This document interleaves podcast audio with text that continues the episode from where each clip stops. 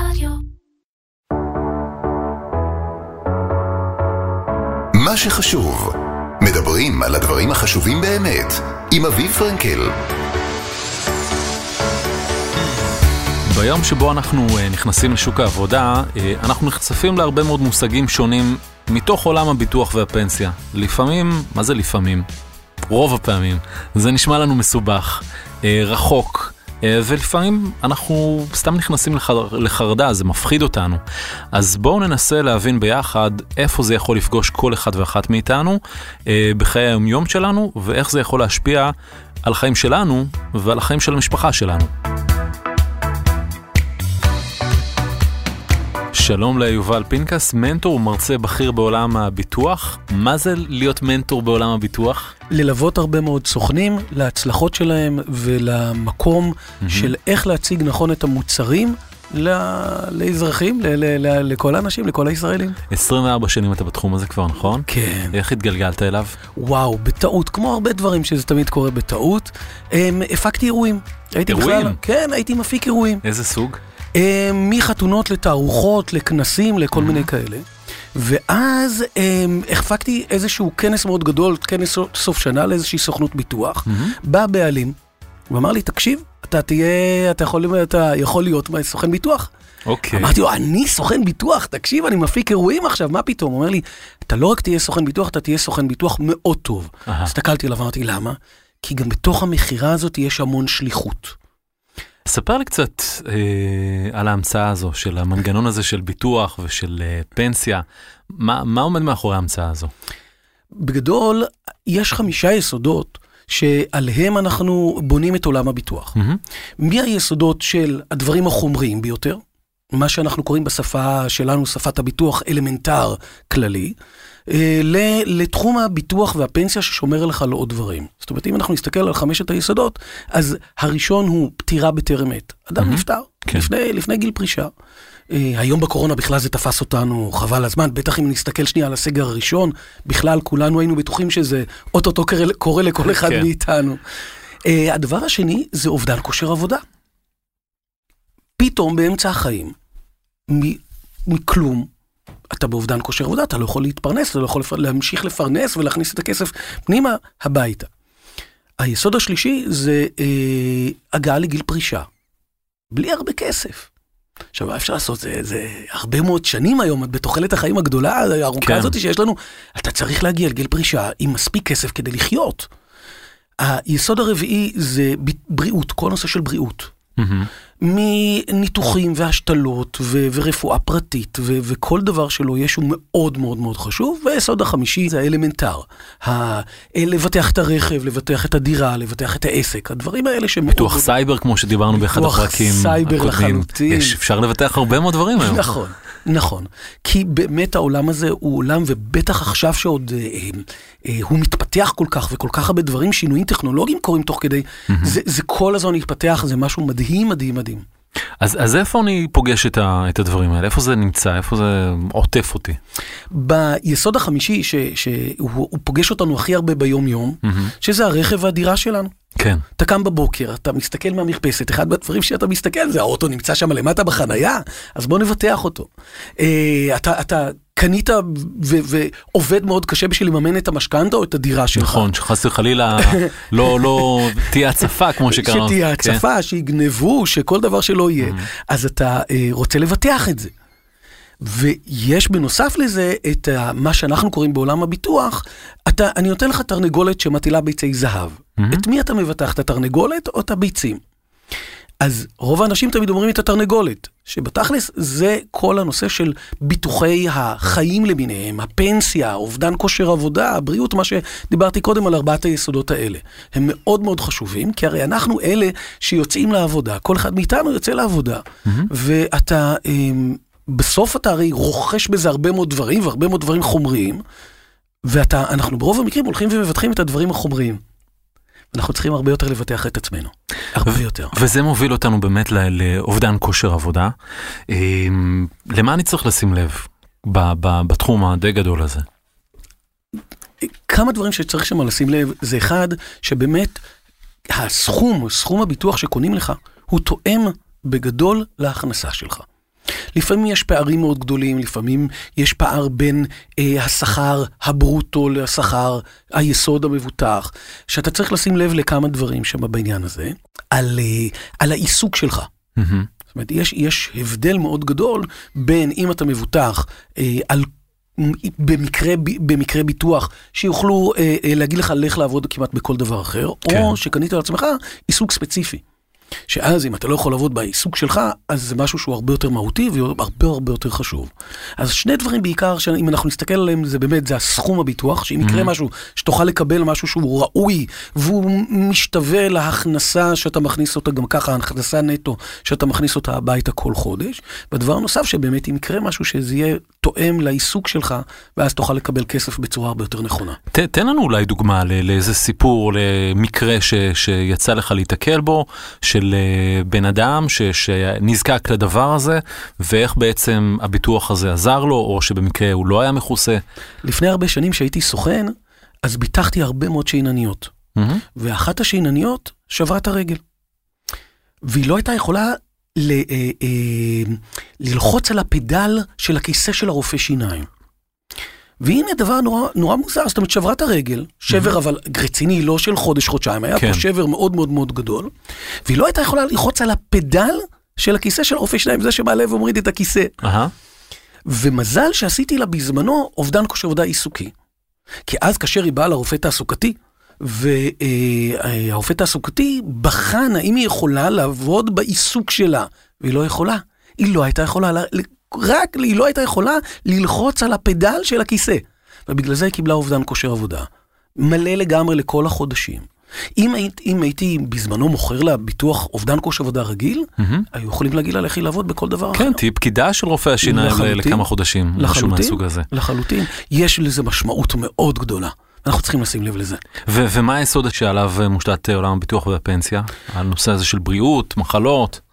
בריאות ומחלות, אנחנו נתקלנו בזה, ואנחנו נתקלים בזה עכשיו הרבה מאוד במהלך כל תקופת הקורונה הזאת. Mm-hmm. אנחנו רואים שמערכת הציבורית היא טובה. כן. אבל אנחנו רוצים לעצמנו את הכי טוב. ולכן אתה צריך לקחת פה ולהסתכל על דברים נוספים. כמו לדוגמה, דברים שבאמת אי אפשר להתמודד איתם כלכלית. כמו לדוגמה, אה, השתל, אה, השתלות. Mm-hmm. בן אדם צריך השתלה, זה המון, המון, המון כסף, כן. או תרופות שלו בסל. כדאי אולי להזכיר למאזינים שלנו, שיש לנו פרק שלם על הנושא הזה, מה שחשוב כשמדברים על ביטוחי בריאות פרטיים, אתם בהחלט מוזמנים להאזין לו, ועכשיו אנחנו מתקדמים ליסוד השלישי, בואו נצלול לתוכו. אנחנו עובדים, עובדים, עובדים. קמים בבוקר, יוצאים לעבודה, מפרנסים משפחה, ילדים, שאנחנו מאוד אוהבים, mm-hmm. ופתאום, הבן אדם נפטר. כן. ועוד פעם, אני כל כך מתחבר לתקופת הקורונה הזאת, שאפילו, ניקח לדוגמה טכנאי מכונות כביסה. בא לאנשים הביתה לתקן את המכונת כביסה. מישהו עשה עליו האפצ'י. והוא חלה בקורונה, ויכול להיות שהוא נפטר. עכשיו, אתה משאיר ילדים. הבן בת זוג יסתדרו. האם הילדים שלך יסתדרו? האם הילדים שלך יוכלו להגיע לגיל עשרים ואחת עשרים וארבע בצורה שפויה במדינה? האם יהיה להם מספיק כסף לעבור את כל תהליכי, אם עדיין הם קטנים, את מורים פרטיים וחוגים, והאם יהיה את הכסף הזה להעניק להם? וזה אחד מהדברים שאנחנו צריכים לשים לב אליהם כשאנחנו מסתכלים על ביטוח חיים. האם יש מספיק לתת עבור הילדים שלנו? כמובן שגם בן בת הזוג אמורים גם פה אה, אה, לקבל, אבל אני, אני באג'נדה שלי תמיד מסתכל קודם כל על, על הילדים, זה הדבר הכי הכי יקר לנו, ואנחנו צריכים לדאוג לזה. אני אשאר עוד משהו בנושא הזה של ביטוחי חיים לפני הרכוש, mm-hmm. אז בנושא של ביטוחי החיים, אנחנו צריכים להבין שכמו שלדוגמה, בנק, שאנחנו הולכים לבנק לקחת משכנתה, mm-hmm. וכשאנחנו הולכים לבנק לקחת משכנתה, הוא מחייב אותנו לעשות ביטוח חיים. הוא רוצה, מה שנקרא, לא לסכן את עצמו. נכון. וזה הגיוני לחלוטין. כן, כי יכול הגיוני. להיות שלא נוכל להחזיר. נכון, זה הגיוני לחלוטין. בתקופה הזאת של הקורונה, הרבה מאוד אנשים לקחו הלוואות. כדי לחיות. הלוואות עסקיות, הלוואות כאלה, הלוואות אחרות. ההלוואות האלה לא דורשות, אף אחד לא ישנו. זה שנותן לנו את ההלוואה, לא דורש מאיתנו ביטוח חיים. כן. אבל בתכלס גם הלוואות צריך להחזיר. זאת אומרת, אנחנו חייבים להסתכל שנייה, ולהבין שכאשר אנחנו לקחנו הלוואות, אנחנו גם כן צריכים לבטח אותן בביטוח חיים. כן. כי אנחנו לא רוצים שאחרי זה, הבן, בת זוג, הילדים שלנו, יצטרכו להחזיר את ההלוואה הזאת, כי הגוף המלווה יגיד, חבר'ה, אני צריך את הכסף. כן? לקחתם הלוואה, תחזירו. Mm-hmm. יש פה משמעויות מאוד גדולות ל- ל- למקום הזה של ביטוח חיים, אם ניכר אפילו בעוד נקודה אחת, שזה בנושא הם, גירושים. הרבה מאוד מתגרשים. כן, שליש, שליש מהזוגות. שליש מהזוגות חצי מתגרשים. חצי בתל אביב. חצי בתל אביב. וכאשר אנשים מתגרשים, ויש מזונות, צריך לבטח את המזונות. מה זה אומר? זה אומר שהרי אם אותה אה, גרושה, מקבלת עכשיו ארבעת אלפים שקלים מזונות, ומחר הגרוש שלה, המשלם מה שנקרא, אה, נפטר. מי משלם לה את ארבעת אלפים שקלים? צריך לחשוב על זה. צריך לתת לדברים האלה פתרונות, כי הם משמעותיים. עכשיו, אם יש מישהי שצריכה לקבל עכשיו חמש עשרה שנה, ארבעת אלפים שקל כל חודש, mm-hmm. זה משמעותי. כן. צריך אז להסתכל על כל הדברים האלה, זה לא רק אם אני אמות, אלא, או, או יותר נכון זה אם אני אמות, אבל האם אני מכסה את כל הדברים בצורה נכונה. Mm-hmm. אה, נחזור לרכוש. נחזור לרכוש. אז ברכוש אין ספק ש... כמו שגם אמרתי קודם, זה, זה הביצים. יש את התרנגולת ויש mm-hmm. את הביצים. כן, ו... עבדנו, קנינו דירה, קנינו רכב, נכון. קנינו מוצרי חשמל... ו- ומתקיים לנו פחד אמיתי כל הזמן שמישהו ייכנס לדירה ויגנוב, mm-hmm. או מישהו י- י- ייקח לי את האוטו, או שיהיה לי טוטלוס לאוטו, או תאונה, ואנחנו צריכים... או רעידת אדמה והרכב נופל פנימה, או גשם כבד והעירייה לא סדרה את הניקוז. אני, אני גר, ב- ב- אנחנו גרים ב- בנס ציונה, mm-hmm. וממש בבניין לידי, זה אותו בניין שהייתה שם הצפה בקומה מינוס שתיים בחניון, וחמישים רכבים טבעו. טבעו חמישים רכבים, הוצפו לחלוטין. אוקיי. Okay. לחלק מהדיירים, דאגו שיהיה להם בכיסוי רכב, יהיה להם גם כנגד הצפות. ויצא הרכב, כולו מלא בוץ, אבל הם חייכו. וחלק מהאחרים מהשכנים, יצא הרכב, וממש ראית את, ה, את הכאב, הם מסתכלים על הגרר, מוציא את הרכב, ואין להם ביטוח. הלך, הלך האוטו, הלך הכסף. Mm-hmm. צריך עוד פעם. לחפש, לקחת ההלוואה, ו- ו- זאת אומרת, יש פה משמעות לקחת ולבטח נכון. לקחת ולבטח נכון. צריך לשים לב ל- ל- לדברים מסוימים. אה, אה, כאשר אנחנו רוצים לבטח, הרבה פעמים אנחנו נוכל, גם אם אנחנו לא יודעים בדיוק מה לשאול, אם אנחנו ניקח כמה אנשי מקצוע וכל אחד נשאל אותו משהו אחר, אנחנו לרוב אנחנו נגיע לנקודה של מה באמת אנחנו צריכים בתוך הכיסוי. אה, יש עוד אירוע בחיים. אנחנו כבר מתבגרים, בשלב מסוים מתבגרים, מגיעים לגיל שישים ושבע בגברים, נשים יותר, בגיל יותר צעיר. נכון. וזה משהו חשוב לחשוב עליו, מגיל צעיר. מאיזה גיל היית צריך, צריך להתחיל לחשוב על, ה, על הפרישה? וואו, ממש ממש מההתחלה. נכון שכאשר אנחנו בהתחלה, שאנחנו בני עשרים או תחילת שנות ה-שלושים, זה נראה לנו רחוק, רחוק, רחוק. כן, יהיה צעירים לנצח. מה?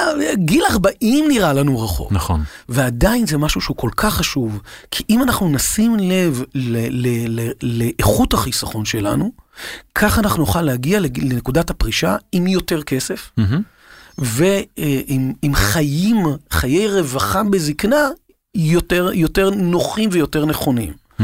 בסך הכל, שאנחנו מסתכלים על נקודת הזקנה, ואני בודק, ככל שגם אני מתבגר, אני פתאום אני מבין כמה זה חשוב, שגם בגיל שמונים וארבע, יהיה לך כסף לתת דמי כיס לנכדים.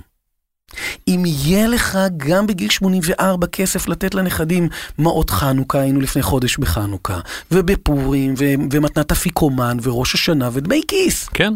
יבואו לבקר אותך. ואם לא, נכדים פחות יבואו. ויש לזה משמעות מאוד גדולה, למה אנחנו צריכים שיהיה לנו קצבה, פנסיה טובה, mm-hmm. שהיא לא רק נותנת לנו את, ה- את היום-יום שלנו, אלא גם קצת מעבר, כדי שיהיה לנו לתת במתת בר מצווה וכל הדברים מה שאמרתי. ו- ולשמור על רמת חיים ש- שהיינו רגילים אליה. יש הרבה אנשים שמגיעים לגילאים האלה, ופתאום הם לא יכולים להרשות לעצמם כל מיני דברים שעד לפני רגע הם היו יכולים. נכון. וזה בא להם בהפתעה. נכון. זה תמיד אנחנו קוראים לזה בנקודת הפרישה, התרסקות הפסיכולוגית. Mm-hmm. זאת אומרת, יש את, ה- את הנקודה הכ- הכספית, שפתאום אתה יורד, ב- ואתה צריך לתרגל את עצמך בירידה בר- ברמת החיים, וגם ההתרסקות הפסיכולוגית, כי אתה רגיל למשהו. התרגלת במהלך החיים לרמת חיים מסוימת, ופתאום אתה חצי מזה. וזה מאוד קשה, מאוד קשה פסיכולוגית, לכן היום יש מגמה שכבר מתחילים גם יותר להכין אנשים לפרישה מהמקום הפסיכולוגי. זאת אומרת, יושבים גם היועץ הפיננסי הכלכלי לפרישה, המתכנן הפרישה, שהוא מתעסק בכסף, וגם האיש הפסיכולוגיה, ושניהם ביחד רואים את התהליך קדימה לאות, לאות, לאותו זוג, לאותו אדם שמגיע לייעוץ פרישה. אתה גם בטח נתקלת באנשים שלא תכננו מספיק טוב את, ה, את, ה, את החיים שלהם, וכפועל יוצא את הביטוחים ואת הפנסיות שלהם. לחלוטין. אני יכול להביא ממש דוגמה אישית mm-hmm. מההורים שלי. אימא שלי, דוקטור במשרד החינוך, ועם משכורת מאוד טובה במשרד החינוך, אבל לא הייתה ערוכה, לא, לא הבינה את נקודת המעבר הזאת של פרישה מהעבודה. והיא המשיכה, כמובן שיש לה פנסיה טובות וחסכונות מאוד מאוד טובים, אבל היא המשיכה לחיות כאילו המשיכה לעבוד. ואז בערך אחרי תשעה חודשים, הייתה התרסקות כלכלית מאוד גדולה. מה אפשר לעשות? היא המשיכה לחיות כאילו החיים רגילים, ולבזבז בכרטיס אשראי ברגיל, ולחיות רגיל לגמרי, וזה עוד קצת מינוס, ועוד קצת מינוס, ועוד קצת מינוס, ואחרי בערך תשעה חודשים, מנהל הבנק התקשר, אמר לה, את בחריגה אדירה, זה בעיה, זה בעיה. ואני יכול גם לקחת דוגמה נוספת, על הורה, אבא של חבר טוב שאני מכיר, שלא נערך נכון. מה זה אומר? הוא לא חסך כמו שצריך במהלך השנים, והכאב הגדול מאוד שאני רואה כל הזמן, ואנחנו מדברים על זה, חבר שלי ואני מדברים על זה הרבה מאוד, שהוא בגיל שמונים וארבע, והוא נמנע מלראות את הנכדים שלו היום, כי אין לו כסף להביא להם דמי כיס ומתנות, וזה כואב, וזה צובט בלב ברמה ענקית. אתה צריך להיערך לזה כדי שיהיה, ואם אין, אתה, זה, זה, זה חוויות כואבות ממש. והיום יש כל כך הרבה כלים שמאפשרים לך להיות עם אצבע על הדופק, כל הזמן, לבדוק מה מצב הפנסיה, מה מצב החסכונות, קרן השתלמות, כל הדברים האלה. זה משהו שאפשר לראות גם את הצורות, גם את דמי הניהול, אז שווה. חשוב להיות עם האצבע על הדופק. בואו נדבר על היסוד האחרון שהוא גם יותר מפחיד, וגם כזה שאנחנו ממש לא רוצים לקחת בחשבון, וזה שפתאום אנחנו יכולים ללכת. אז כשאנחנו רוצים ללכת, כשאנחנו... כן, פתאום זה קורה, אנשים... פתאום זה קורה. כן, יש מגפה, יש... כן, אז פה אנחנו רואים את המקום הזה שאנחנו צריכים לדאוג לילדים שלנו. הילדים שלנו הם הדבר שאנחנו כולנו כל כך רוצים, כל כך אוהבים וכל כך עובדים בשבילם. ואנחנו רוצים לדאוג שיהיה להם את הכסף, את הרמת חיים שאנחנו נתנו להם עד עכשיו, ואם אנחנו יכולים לתת להם את אותה רמת חיים או אפילו יותר. ולכן אנחנו צריכים להסתכל, אוקיי, חלילה זה קורה. האם יש מספיק כסף לילדים לחיות? ואם, ובצורה הזאת אנחנו יכולים להגיע ל, ל, ל, ל, לכמה וכמה שיקולים נכונים, איך אני משאיר את הכסף. האם זה יהיה בצורת שקרת פעמי? האם זה יהיה בצורת קצבה? שכל חודש המשפחה תקבל כסף. Mm-hmm. האם יש נכון לשלב בין השניים? צריך פה להסתכל על זה ולהתבונן על הדברים האלה בצורה אה, אה, שחלטנית נכונה, ולראות באמת את הצרכים וכמה צריך וכמה לא וכמה נשאר, ואם יש רזרבה או אין רזרבה מספיק לילדים, גם בשביל לחתן אותם, גם בשביל לתת להם את ההשכלה הגבוהה, לימודים אחרי, אה, אחרי הטיול הצבא שהם עשו. אז, אז הבנו פחות או יותר את חמשת היסודות האלה של, של עולם הביטוח וגם של, ה, של הפנסיה. מתי צריך להתחיל להתכונן ל, ליסודות האלה? איך אתה רואה את זה באנשים שאתה פוגש? בהרבה מאוד מאנשים שאני פוגש מתחילים כבר לגעת בזה בגיל הסוף ה-עשרים, תחילת ה-שלושים. זאת אומרת שאנחנו מתחילים את, את תקופת הקריירה שלנו, כן. אחרי העבודה הסטודנטיאלית שבה עבדנו, נהנינו, בזבזנו את הכסף, הכל טוב. עכשיו שאנחנו נכנסנו לעבודת הקריירה, אנחנו צריכים להסתכל על הדברים האלה ולראות האם יש לי ביטוח חיים כמו שצריך. עכשיו יכול להיות שברגע שאני עדיין רווק או רווקה, לא צריך הרבה. אולי לא צריך בכלל. כן. אבל ברגע שכבר יש היריון, מזל טוב יש היריון, הבדיקת היריון עם שני קווים, אז, אז יאללה, אז עכשיו כבר צריך באמת ביטוח חיים, ולהסתכל על המקום הזה. כשאנחנו מתחתנים, הרבה פעמים אנחנו גם צריכים כבר להתחיל לחשוב, או מתחתנים וגם עם, עם, עם היריון, צריך להסתכל על ביטוחי הבריאות. האם יש לך?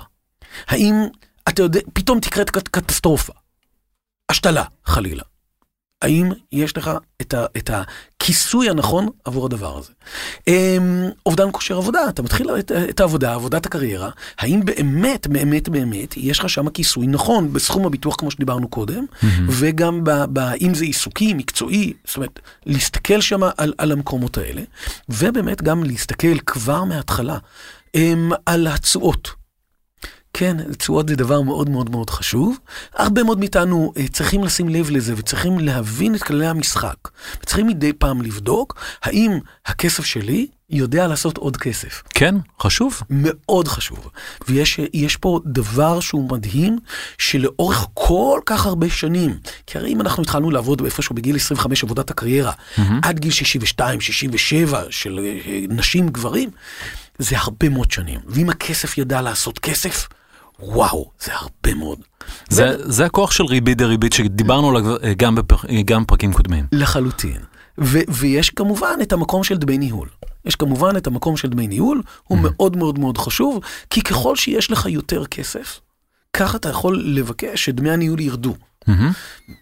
וכמובן, כאשר ירדו דמי הניהול, נחסך לך, לכיס שלך, יותר. זה בסוף זה כסף שלנו. כן. זה שלנו, זה לא של אף אחד אחר. זה, זה נראה לאיזשהו אה, אה, דף נייר עם הרבה מאוד אה, טבלאות, אבל אם טיפ טיפה נתעמק, אפשר להבין שם את הכל. כן, זה לא כזה מסובך. לא. בסופו של דבר זה לא כזה מסובך. לא. פעולות מאוד פשוטות בחשבון, ותבין מה, מה המצב. אה, האנשים האלה ש, שאתה פוגש ביום יום, באיזה שאלות אתה נתקל הכי הרבה? מה יש לי בפנסיה? זאת היא השאלה המרכזית, הכמעט גורפת שכל זמן... כולם יודעים שחוסכים להם, כי הם חייבים שיחסכו להם. המעסיק חייב לחסוך להם רוב השכירים, והם לא יודעים מה יש. יש לך שם ביטוח חיים, נקרא קצבת שאירים, בקרנות הפנסיה, לרוב האנשים יש קרנות פנסיה היום. יש אובדן כושר עבודה, עם חלילה מה שדיברנו על אחד היסודות, ששם זה נקרא בקצבת נכות, ויש שם את החיסכון הפנסיוני. שים לב לאחד, שתיים, שלוש, ארבע, מה שדיברנו קודם, ורוב האנשים זה משהו שנראה להם הם רחוק ו- ולא נוגעים בזה. Mm-hmm. חבל. אה, אנשים יכולים לדעת מה יהיה גובה הפנסיה, מה תהיה הקצבה שהם מקבלים? כן, יש היום כל כך הרבה מחשבונים ב- ב- אה, באתרים ובכל מקום שלא יהיה המון המון המון מחשבונים mm-hmm. מאוד פשוטים, אין עם זה בעיה בכלל. וכשאני נכנס לחשבון שלי באתר של הגוף שמנהל את הפנסיה, ואני רואה מה תהיה הקצבה. האם מה שאני רואה זה על סמך מה שצברתי עד עכשיו, או חישוב מה יקרה אם אני אמשיך להפריש את אותו סכום כסף שאני מפריש? גם וגם. מה זה אומר? יש שם את הנתון של אם עכשיו, בנקודת הזמן הזאת, אתה תפרוש, כמה פנסיה תהיה לך, okay. וגם יש שם עוד שורה אחת בטבלה הזאת, של אם אתה תמשיך באותה הפקדה רציפה עד לנקודת הפרישה שלך, כמה יהיה לך אז. ממש רשום הדברים האלה. אוקיי, okay, ואם לא מוצאים במקרה באתר של הגוף שמנהל לכם את הפנסיה, אז אתה אומר שיש מחשבונים שאפשר okay. uh, על בסיסם uh, uh, לדעת, אז איזה המלצות אתה, אתה נותן לאנשים ככה ש, שאתה פוגש לאורך הדרך? שימו לב שיש לכם כיסוי ביטוחי איכותי. לא זול, לא מדבר על הזול, לא מדבר על המחיר, אלא איכותי. שימו לב שיש שם את הכיסוי הנכון, לדוגמה, אם עוד פעם נעבור שנייה על חמשת היסודות שדיברנו קודם, שימו לב שיש לכם ביטוח חיים מתאים, mm-hmm. תואם, תומר, תואם עבורכם, שהוא לא יותר מדי, שהוא לא פחות מדי, שהוא תואם. עכשיו, היתרון הוא מאוד גדול, שיכול להיות שבשלב מסוים בחיים אתה צריך הרבה, כי יש לך שלושה ילדים קטנים, וככל שמתבגרים אתה יכול כל הזמן להקטין אותו. שים לב לזה. באובדן כושר עבודה, כמו שגם דיברנו במהלך הפודקאסט, כך ו- ותראה שהכיסוי הנכון וסכום הביטוח הוא נכון. שים לב ש- שיש חסכונות שהמעסיק מפקיד את הכסף כמו שצריך, חודש בחודשו. שים לב לדמי הניהול. בתוך הדוח הזה גם כתוב כמה דמי הניהול. הממוצע שאר האנשים משלמים. מה הממוצע של האנשים שמשלמים היום דמי ניהול? כן. תסתכל אם אתה מעל, אם אתה מתחת, אם זה הגיוני לך, אם זה לא הגיוני לך. כן, ותקראו קצת בחוץ, תבינו מה, מה מקובל. יכול להיות שאתם משלמים הרבה יותר ממה שאתם צריכים. נכון. שים לב שיש לך אה, ביטוח בריאות. אם יש שם את הניתוחים ואת ההשתלות ואת התרופות, ואם אתה צריך אם אר איי או סי טי או כל דבר שלא יהיה, מאוד מאוד מאוד חשוב שם לשים לב לדברים האלה, ושים לב שאתה מבטח את הרכב, כמו שצריך שאם תהיה הצפה בכל הגשמים המוזרים האלה שמגיעים עלינו, uh-huh. ש- ש- ש- שהכל יהיה בסדר, ואם פתאום גם אה, ייכנסו אליך הביתה, אצלנו בבניין עכשיו בדיוק בונים מרפסות. ו- ואחת השכנות, בגלל הפיקומים והכל, נכנסו אליה הביתה, טרח, לקחו לה את, ה- את התיבת תכשיטי. אוי. בעשה אדירה. Mm-hmm. זה לא רק הרכוש, זה גם סנטימנטלי. לחלוטין, ובדיוק על המקום הזה, שים לב שאתה מבטח את זה. שים לב שאתה מבטח את זה. נכון, זה כסף, זה עולה כסף, אבל בסוף הכאב הוא נורא גדול, שפתאום גנבו תכשיטים. אני רואה פה מעבר לחלון באולפן שאנחנו מקליטים את הבת הקטנה שלך. כן. באיזה גיל כדאי להתחיל לדבר עם הילדים גם על הנושאים האלה? אני מודה, בגלל שזה התחום שלי, אז כל זמן שומעת את זה, שומעת את זה בשיחות טלפון, ועם אנשים שאני מדבר כל הזמן. אני חושב שנכון לחינוך פיננסי לילדים, ממש מההתחלה. מה זה מההתחלה? גיל, כיתה ב', כיתה ג', אני חושב שכבר הם יכולים להיות קשובים. ביום שאנחנו מתחילים קצת לתת להם דמי כיס, ולהתחיל, אם תעשה את זה, תקבל חמישה שקלים, אני חושב ששם כבר, המקום כבר להתחיל לטפטף את זה. ושווה כשאתה נותן לילד דמי כיס להסביר לו על ריבית, ואולי להציע לו עוד קצת כסף, הוא יחסוך את זה ולא יקנה ממתקים? וואו, כן, בטח, בטח. אני מנסה כבר עכשיו לתת חינוך פיננסי של אולי לא להתפתות לקנות את זה, ואז אם בעוד שבוע נוכל למצוא את זה בחנות אחרת, את זה ועוד קצת, זאת אומרת, כל מיני דברים כאלה שאני מנסה כבר, היא בת שבע וחצי, אז אני מנסה כבר עכשיו לטפטף את זה פנימה, כן. אז התחלת בהפקת אירועים. נכון. ואז עברת לעולם הביטוח, מה אתה עושה היום? היום אני מרצה בתחום הביטוח והפנסיה, ומלווה המון המון המון סוכנים, אני מנטור של סוכני ביטוח להצלחות שלהם, לייצר להם איכות, איכות פגישות טובה יותר, ואיכות איכות עבודה מול מבוטחים שלהם בצורה הרבה הרבה הרבה יותר טובה. איך התגלגלת להיות מנטור? מה, פגשת קולגות ואמרו לך, שאלו אותך שאלות? זה אותו זה שבהפקות אירועים, תפס אותי ואמר לי, אתה תהיה סוכן ביטוח טוב, uh-huh. אתה תעסוק בשליחות מאוד מאוד מאוד גדולה. הוא היה אחד המנטורים הגדולים ביותר של, שו, ש, של ענף, ענף הביטוח במהלך כל השנים. אמנון הירשוולד, הוא כבר נפטר לנו, uh-huh. ואני תמיד רציתי להיות כמוהו. תמיד רציתי להיות כמוהו, וכן, התגלגלתי לזה, ואהבה ענקית ענקית יש לי לזה. מדהים. אז uh, שליחות איטיז. מה שנקרא. לחלוטין. יובל פנקס, תודה רבה לך. תודה רבה רבה.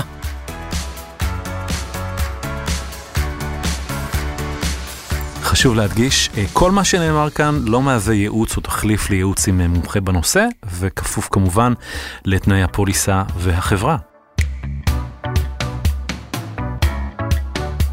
אז מה למדנו בפרק הזה? שלכל סוג של ביטוח יש תפקיד שונה בהיערכות ובתכנון הפיננסי שלנו.